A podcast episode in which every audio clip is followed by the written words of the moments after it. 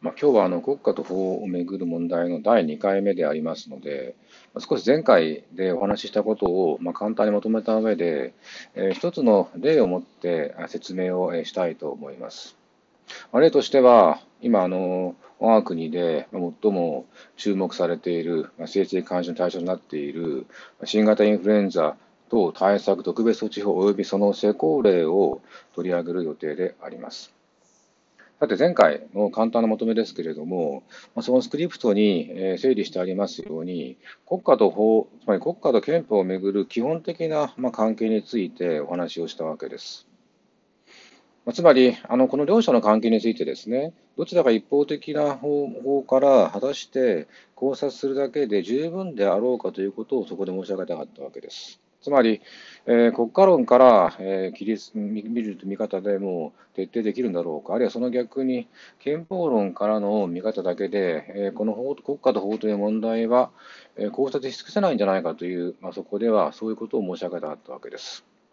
まあ、つまり、まあ、これ高等学校の教科書もそうですし、一般的なあの知識としては、まあ、この、この後、えー、追ってお話しいたしますけれども、えー、例えば公議案の方のいちページにありますように、憲法というものは当然一つは自由の原理として、国家権力の制限を一つの柱にしているわけです。つまり、立憲主義ですね。そこにもいちページの冒頭にありますように、それは統治に対する法的制限を通じて権利の保障がかかるというシステムです。したがってそこで勉強しますけれども、法の支配、ルール・オブ・オールにせよ、また法治国家、レス・スタートにせよですね、国家権力をあらかじめ憲法や法律によって制限することを通じて自由の保障を図ると、まあ、そういう意味で立憲主義の制度というふうに考えることができるわけです。しかし、そうした見方を例えば取りますと、例えば、これ、ジョン・ロックがそうですけれども、これ教科書のじゅうごページ以下に、イギリスとアメリカの近代化歴史が書かれていますけれども、憲法というものが、あれ、自然権というものが、あれ、自然的な権利というものがあって、その保障をするために、いわば社会契約として憲法が作られ、憲法に依拠する形で国家が、いわば社会契約に基づいて作られていると。したがって憲法とか自然状態とか自然権というものがあった上で国家は作られており、国家はいわば自然状態というものを記録した、まあ、保障するための、まあ、社会契約に基づいて、まあ、創設されているというふうに考えるわけですね。つまり、えー、国家と憲法の関係で言いますと、あくまでも憲法論なんです。したがって社会契約に違反するような国家や政府に対しては、まあ、抵抗権であるとか革命権であるということが肯定されるというか、有名なジョン・ロックの成立層でありますけれども、当然これイギリスにおける、えー、市民革命の歴史に根ざしているわけです。つまり、えー、憲法というような社会契約に基づいて国家が成立をしていて、社会契約は自然権とか自然状態、プロパティといったものを書くとしていて、あくまでも権力の制限を念頭に置いているんだと。したがって、えー、国家はそうした憲法や自然状態に依拠しているという考え方ですね。つまりこれはオーソドックスな、いわば憲法論からする国家の捉え方なんです。で、前回お話ししましたのは、そうした見方も、まあ、一つの方法でありますけれども、まあ、果たしてそれだけで全て国家と法の関係を、えー、考察し尽くせない、できるんだろうかと。まあ、つまり、えー、それが難しい場合があるんじゃないかと。そこから一つの別の見方も成り立つんじゃないかということを申し上げたかったわけです。そこでちょっと簡単なまとめをいたしまして、それを一つ考える例を取り上げます。これはあのメディア資料として、まだまだの方に上げてあります、上げてあると思うんですけれども、まあ、リンクが貼ってあったと思いますけれども、先ほど取り上げた、つまりふたつの法令が問題になります。つまり、新型インフルエンザ等対策特別措置法、これはあの国家の法律ですね。でもう一つは、まあ、同盟をまとっているんですけれども、最後が違います。つまり、え措置法、いわゆる特措法の施行令であります。まあ、前者のことを特措法、後者のことを特措法施行令と言いますけれども、施行令というのは、まあ、そこにありますけれども、あのその名の通りですね、まあ、これはあの内閣、つまり政府によって作られた、いわゆる行政立法であって命令です。これに対しまして、特別措置法と特措法でして、まあ、これ国会のいわば手になる法律です。つまり、特措法自体は、まあ、憲法上よんじゅういち条によって作られている、つまりいわゆる形式的意味における法律があります。つまり国会の作った法ですね。これに対しまして、えー、後者の施行令というものは、えー、国会の、まあ、いわばその作品ではなくてですね、これは国会の作品である特措法の委任に基づいて成立している、いわゆる行政立法なんです。つまり内閣が法律の委任に基づいて、えー、法を作ったわけですね。ですから、まあ、このふたつはまあその意味で、えー、一体となっているんですけれども、ただ実態としては、えー、今回の改正法でありましたように、特措法自体も法案は内閣が作っているんです。まあ、これを所管しているのは、実は、えー、厚生労働省じゃなくてですね、内閣府にある対策室なんです。ですから、あの西村大臣がですね、なぜこの問題について所管しているかという疑問があるかもしれませんけれども、まあ、一つはもう西村大臣、西村さんがですね、経産省出身ということもあるかもしれませんけれども、一つの理由としてそこに挙げられているのは、彼がそもそも内閣府にもともと所属していた大臣だったということがおそらくあるんだろうと思われます。ですから、いわゆる閣法、あるいは内閣提出法案になります。したがって、両者とも特措法はもちろん、施行令はもちろん、特措法も含めてですね、実はこれ、政府の方でともに当然ですけども、法案、草案が作られているわけです。ですから、その意味で、いわばその親子関係のようになっているわけですけれども。そこちょっとあの今回の問題についてどこに関係しているかということ、あの関係している部分だけ例えば取り上げますけれども、あのまあ、特措法の方をご覧いただければ分かりますけれども、つまり国会が議決した法律の方ですね、えーまあ、例えば、えー、今問題となっているのがよんじゅうごじょうになります、だいよんじゅうごじょう。まあ、しかし、よんじゅうごじょうのもちろん前提がありまして、で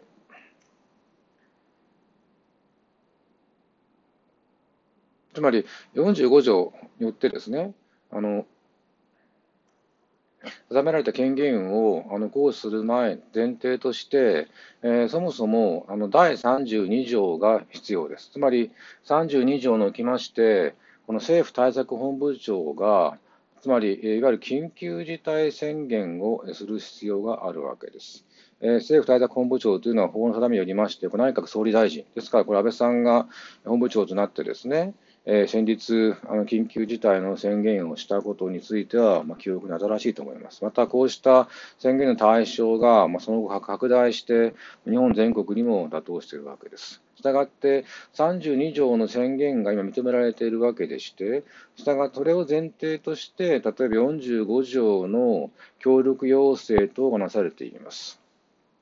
例えばよんじゅうごじょうのだいいちこうというのは、いわゆるその外出禁止、まあ、禁止と言いましてもそこにありますけれども、外出をしないようにということを内容にする、いわゆる協力要請に関わる条項です。つまり、えーまあ、いわゆる一般の国民に対してですね、生活維持に必要な場合を除きまして、みだりに家から出ないようにということが書かれているんですけれども、これはご承知のように、協力要請でありまして、当然これに対する制裁等はないんですね、よんじゅうごのいちこうです。また、ところ、ところですね、これに対しまして、一番おそらくメディア等で取り上げられているのは、その後の条項、つまりよんじゅうごじょうのにこう、さんこう、よんこうだろうと思います。つまり、このみっつの条項はですね、あのそこに、まあ、とりわけよんじゅうごのにこうに明らかなんですけれども、まあ、施設の使用制限、もしくは停止、または、まあ、催し物の、まあ、開催の制限、もしくは停止にかかる、えー、こう条項でありまして、でこうしたあの要請をしたにもかかわらずですね、えー、要請に応じなかった場合には、同よんじゅうごじょうのさんこうによりまして、えー、いわゆる指示ができるわけです。党が要請にかかる措置を講ずべき指示ができます。また、指示に際してよんじゅうごじょうのよんこうは、えー、遅滞なくその旨を、まあ、公表することを認めている、まあ、プレスや、えー、あの政府のサイト等で公表するわけですね。まあ、ただ、ここであのよく注意していただきたいのはですね、よんじゅうごじょうの協力要請等をする主体は政府ではなくて、えー、都道府県知事なんですね。えつまり、え権限を、え持っていて行使するのは知事なんですけれども、ただここで問題になりますのは、えここの同時によんじゅうご条が知事に一方で受験しながらも、え政府に対してですね、政令を定めるよう同時に受験していることなんです。つまりよんじゅうご条のだいに項をご覧いただければ分かりますけれども、えー、こう書いてあります。その他政令で定める多数の者が利用する施設を管理する者、または当該施設を利用して、催し物を開催する者に対しとあるわけです。つまり、ここで先ほどお話しした施工類に対する法律による委任がされているんです。つまり、都道府県知事が要請をしたり、指示をしたり、公表できるんですけれども、実はその対象については、同時に法は政令、つまり政府自身に委任してるんです。そこで問題になってくるのは、先ほど取り上げた施工令ですね。一応、施工令の方をちょっとこれから見ますけれども、今のよんじゅうご条に関わる部分があります。それは施工令の方のだいじゅういち条です。つまり施工令のじゅういち条を見ますとですね、よんじゅうご条、つまり措置法のよんじゅうご条に項で掲げたものに対してですね、政令として対象を具体的に定めているわけです。よんじゅうご条に項の方をそこはご覧いただければ分かります。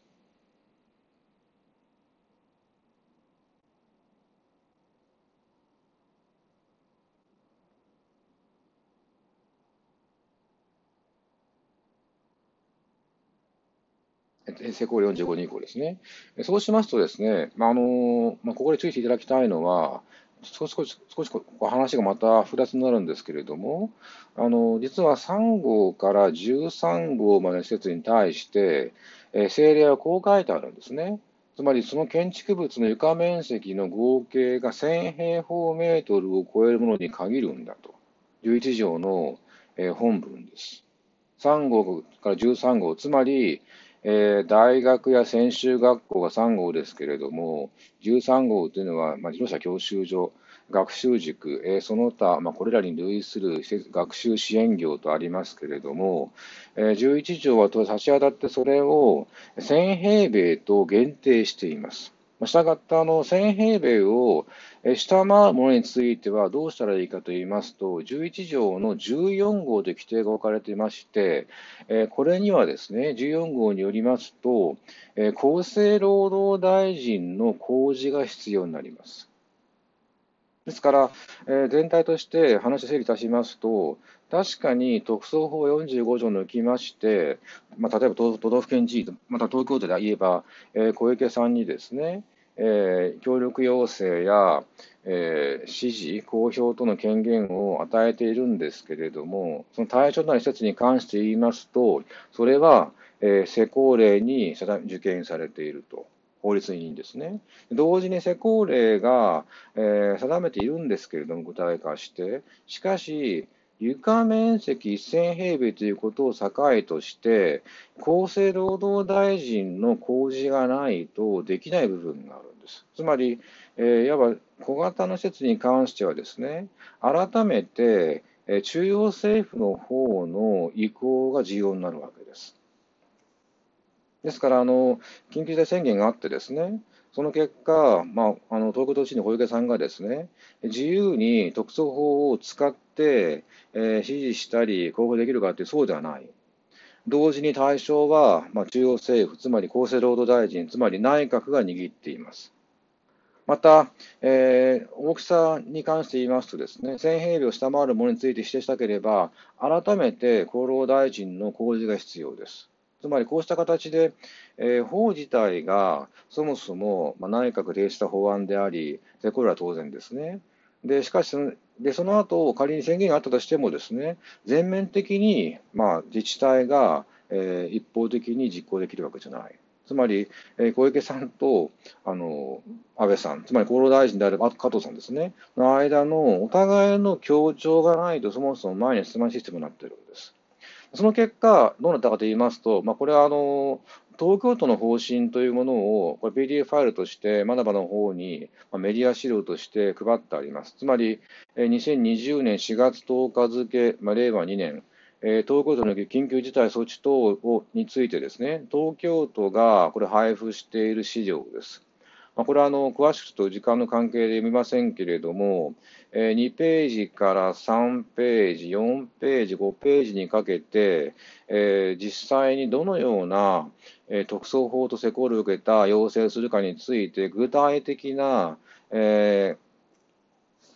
象が上がっています。例えばにページ。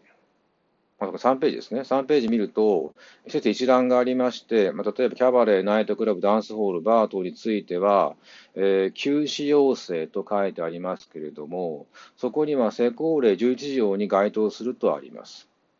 まあ、しかしさんページを見るとですね、床面積の合計がせんへいべいについてはですね、特措法によらない協力要請ということが書いてあるわけです。でまた、さらに先を見るとですね、えー、休業を要請しない、むしろ、えー、必要な施設としてですね、えー、新たに今後も、まあ、あの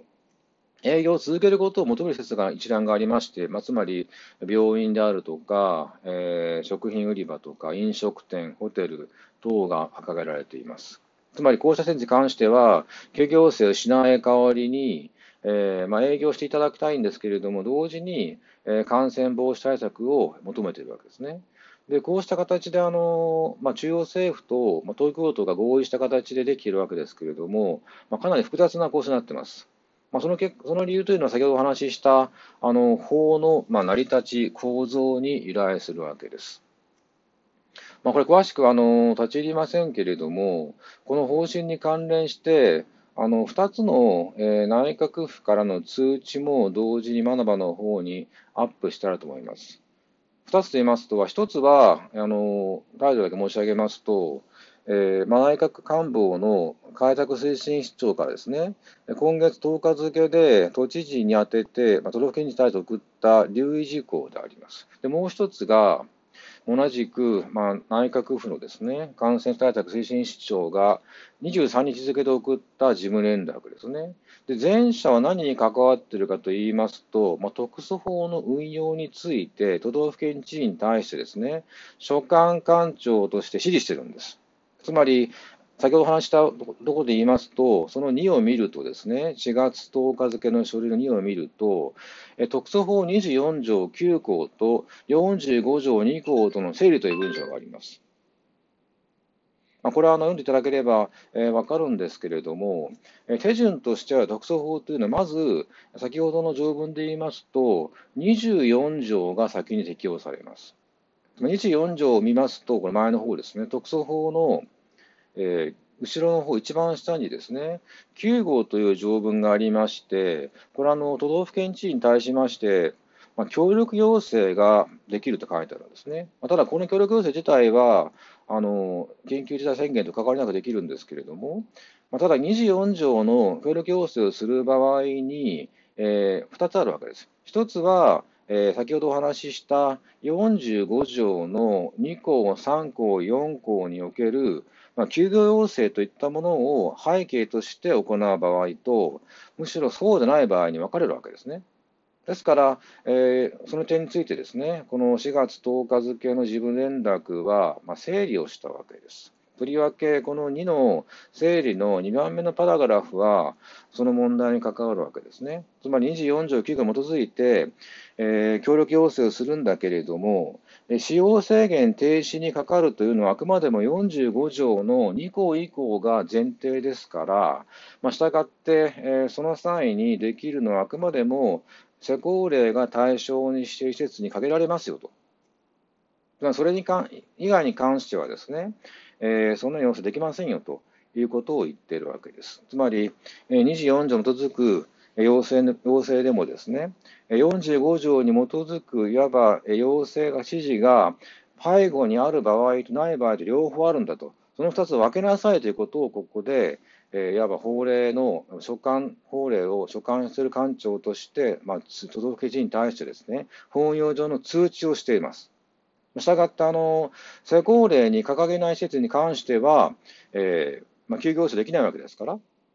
まあ、感染症対策をしなさいとか、えー、時間短縮をしなさいとか、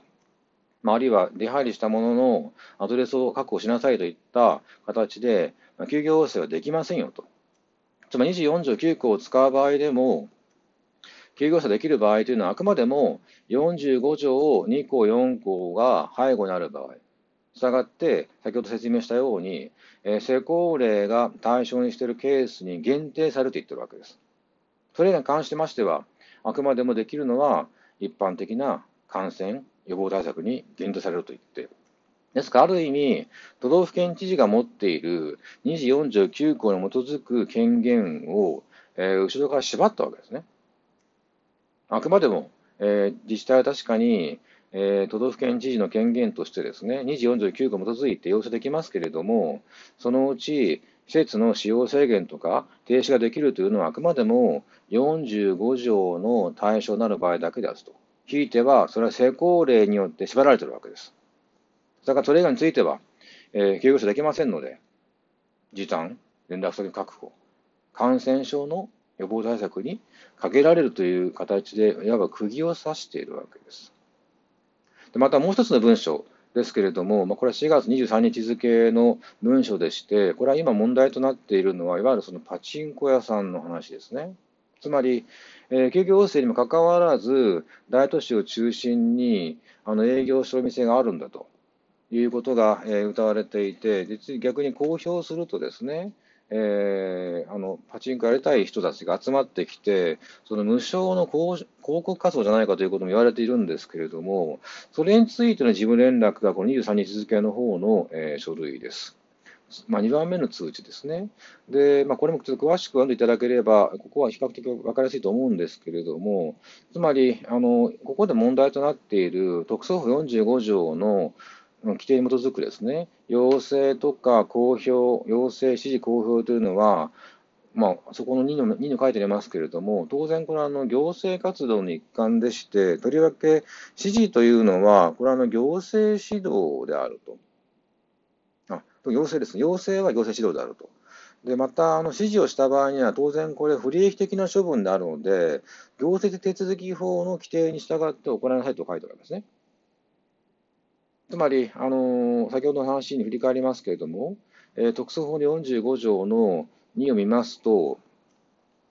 にこ、さんこ、よんこと規定がありまして、休業要請したにもかかわらず営業を続けていれば、当然さんこうによって、えー、措置を講ずべきことの指示ができるわけですね。でまたその場合には、伝えなくよんこうによって公表ができます。しかし、こうした措置は、この事務連絡にじゅうさんにちによりますと、一方は行政指導であると、もう一方は不利益的処分なので、当然、行政手続き法の規定に従う必要があると。また、その際に事前通知をしなさいとか、実地調査をしなさいとか、あるいは相手方の行政に対して、事前に告知、聴聞、弁明の機会を与えなさいといったことも書いてあるわけですけれども、つまりここで問題となっているのは、当然、これはあのパチンコ業者の経済活動の自由を規制しているからです。つまり、えー都道府県知事がですね、えー、経済活動の自由を規制すると、営業活動を規制する場合に、当然、それはあの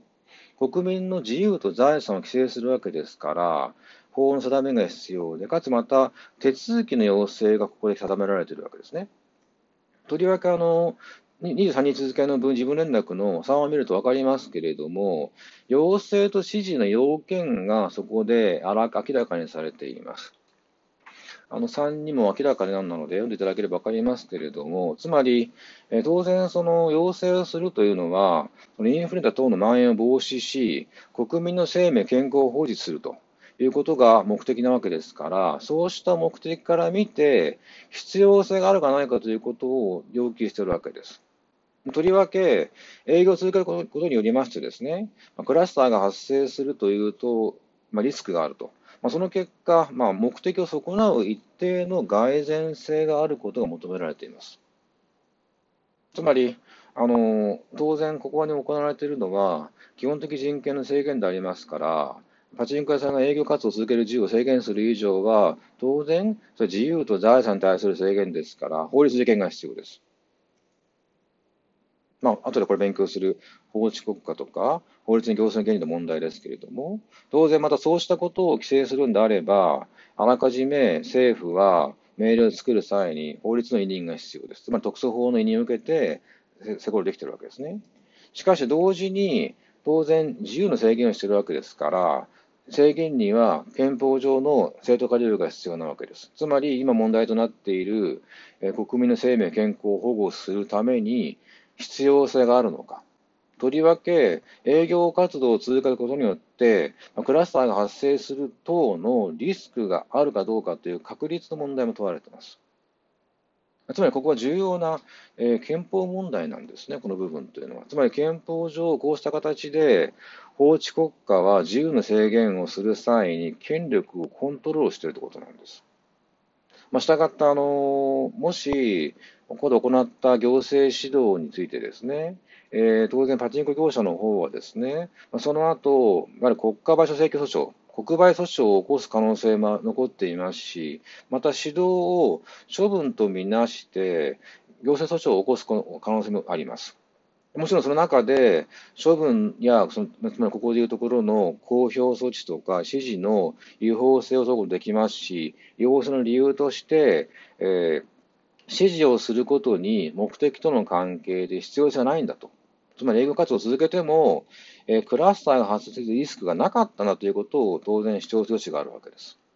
つまり、えー、ここに、えー、当然、えー、権力の制限という要素があるわけですね。まあ、これ詳しくは、まあ、この後あの法治国家論、立憲主義の中で勉強しますし、まあ、さらに詳しくはこれ行政法の中で勉強します。つまり行政法総論、つまり工学における非常に重要な分野として行政指導とか行政指導に対する、えー、訴え利益の問題、処分性の問題とか、あるいは国賠法の問題も含めてですね、行政学で勉強しますけれども、ここで行われていることは確かに今お話ししましたように、権力の法的制限なんです。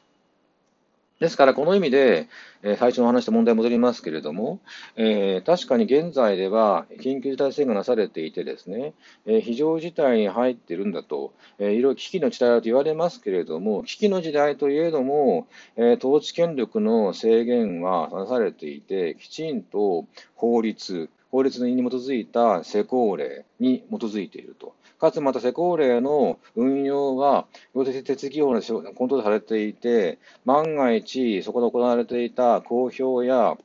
えー、指示等に違法な違憲性があれば、もちろん事後的に裁判所で争う余地があります。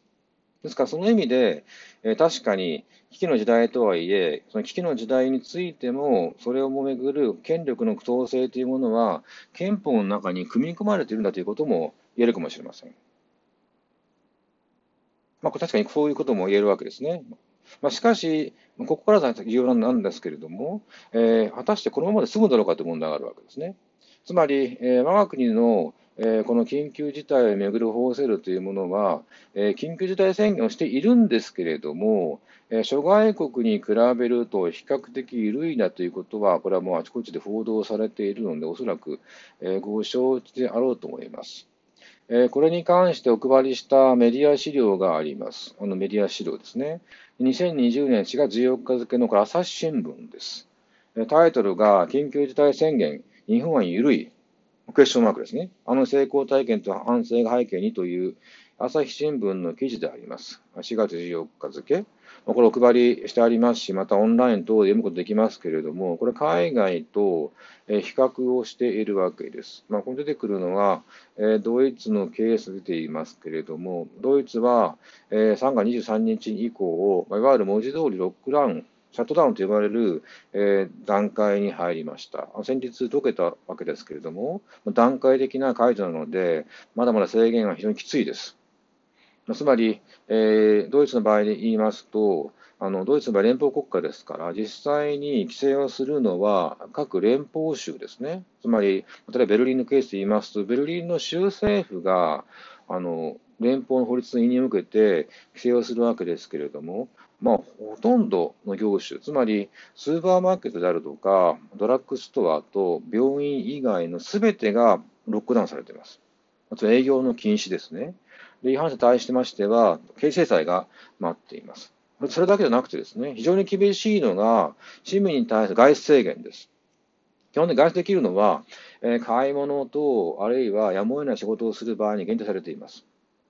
まあ、したがって、あのー、例えば外出する際にとりわけ重要なのが、距離制限でして、えー、さんにん以上のものが歩くことは当然認められていません。まあ、家族が例外ですね。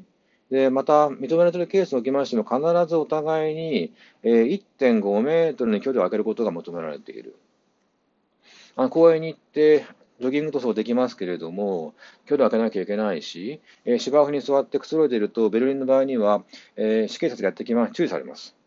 でもちろんそれ従わない人はほとんどですけれども、仮に従わなければ、えーとですね、確かひゃくいちまんだったかな、非常に高いユーロですね、えー、なる過料、ブースゲルと言いますけれども、が、えー、課せられます。ですから、あの警察官が、えー、当然、その何人かの人間が散歩をして歩いているとですね、お互いを質問を受けるわけです。で、この時間中、外出するには必ず従ってその身分証明書と持ち歩く必要があるんです。そうしないとお互いの人間関係が分かりませんので、家族かどうかということは分からないので、必ず身分証明書を持ち歩く必要があると。まあ、つまり住民登録証と住民住民身分証明書を常時持ち歩かないと、えー、外出できなかったわけですね。したがって、あの市民生活の内部に規制が及び、規制を執行するために警察官が身分証明書で一人一人を推価するということが、えー、このいっかげつかんの日常だったわけです。ですから、あの経済活動の規制も厳しいのはもちろんですけれども、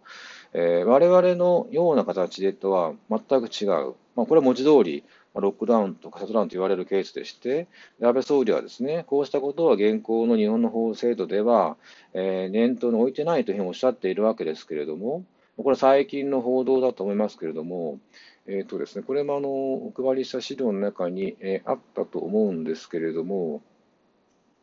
例えば、えー、にせんにじゅうねんしがつじゅうさんにち付のメディア資料、朝日新聞ですね、これも担当大臣であります西村さんの国会答弁として、えー、こういう報道があります。つまり、えー、特措法についてですね、緩やかな法体系になっており、強制力、罰則等は限定的範囲でしかないんだと。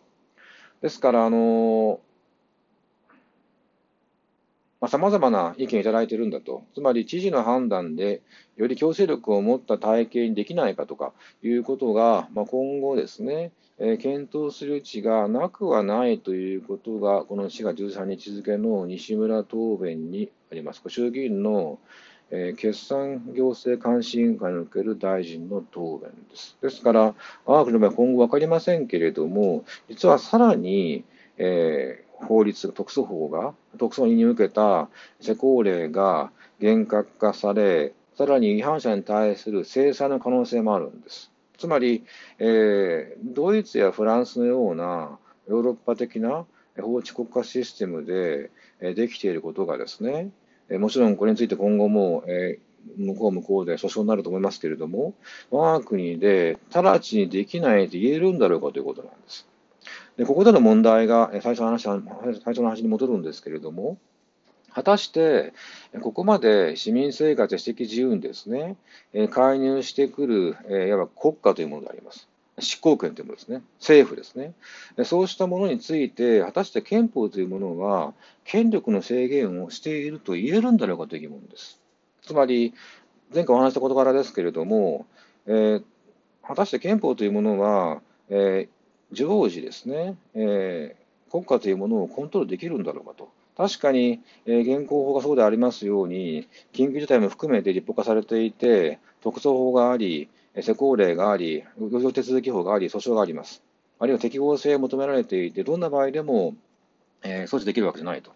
なっていますけれども、まあ、それはある意味、緊急事態も含めて、憲法というものが法によって、いわばその規律をした上で、事前に放火をすることを通じて制限をしているんだけれども、その意味で緊急事態というものが、かなり憲法の中に組み込まれているわけです、法の中に。しかし、えー、さらにこのまま進んでいくことを考えますと、あるいは進む余地があると考えますと、果たして、えー、憲法というものは国家活動、執行権、緊急事態といったものをすべてコントロールできるんだろうかと。つまり、前回お話しましたように、えー、国家というものの中には、やはり憲法によってコントロールできない部分があるんじゃないかという疑問も出てくるわけです。まあ、これはあの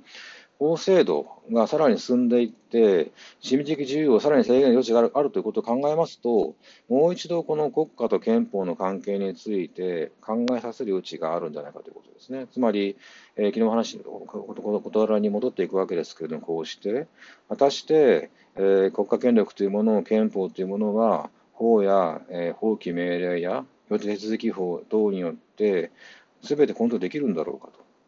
できない部分があって、こうした非常事態とか例外状態になりますと、憲法によって今度できない部分というのが出てくるんじゃないかという、まあ、そういうふたつの国家と法、法と国家の優位関係、相関係をめぐる疑問がそこには、えーまあ、掲げられる余地があるんじゃないかということになります。まあ、ですから今回はですね、前回お話しした事柄についてですね、まあ、今、我が国をおける最も中心的な法と政令であります特措法を中心にお話をいたしました。ですから、もう一度あのメディア資料や特措法の規定を見て、えー、考えていただければと思います。ですから、授業ではお話しましたように、えー、講義案、そして、えー、スクリプト、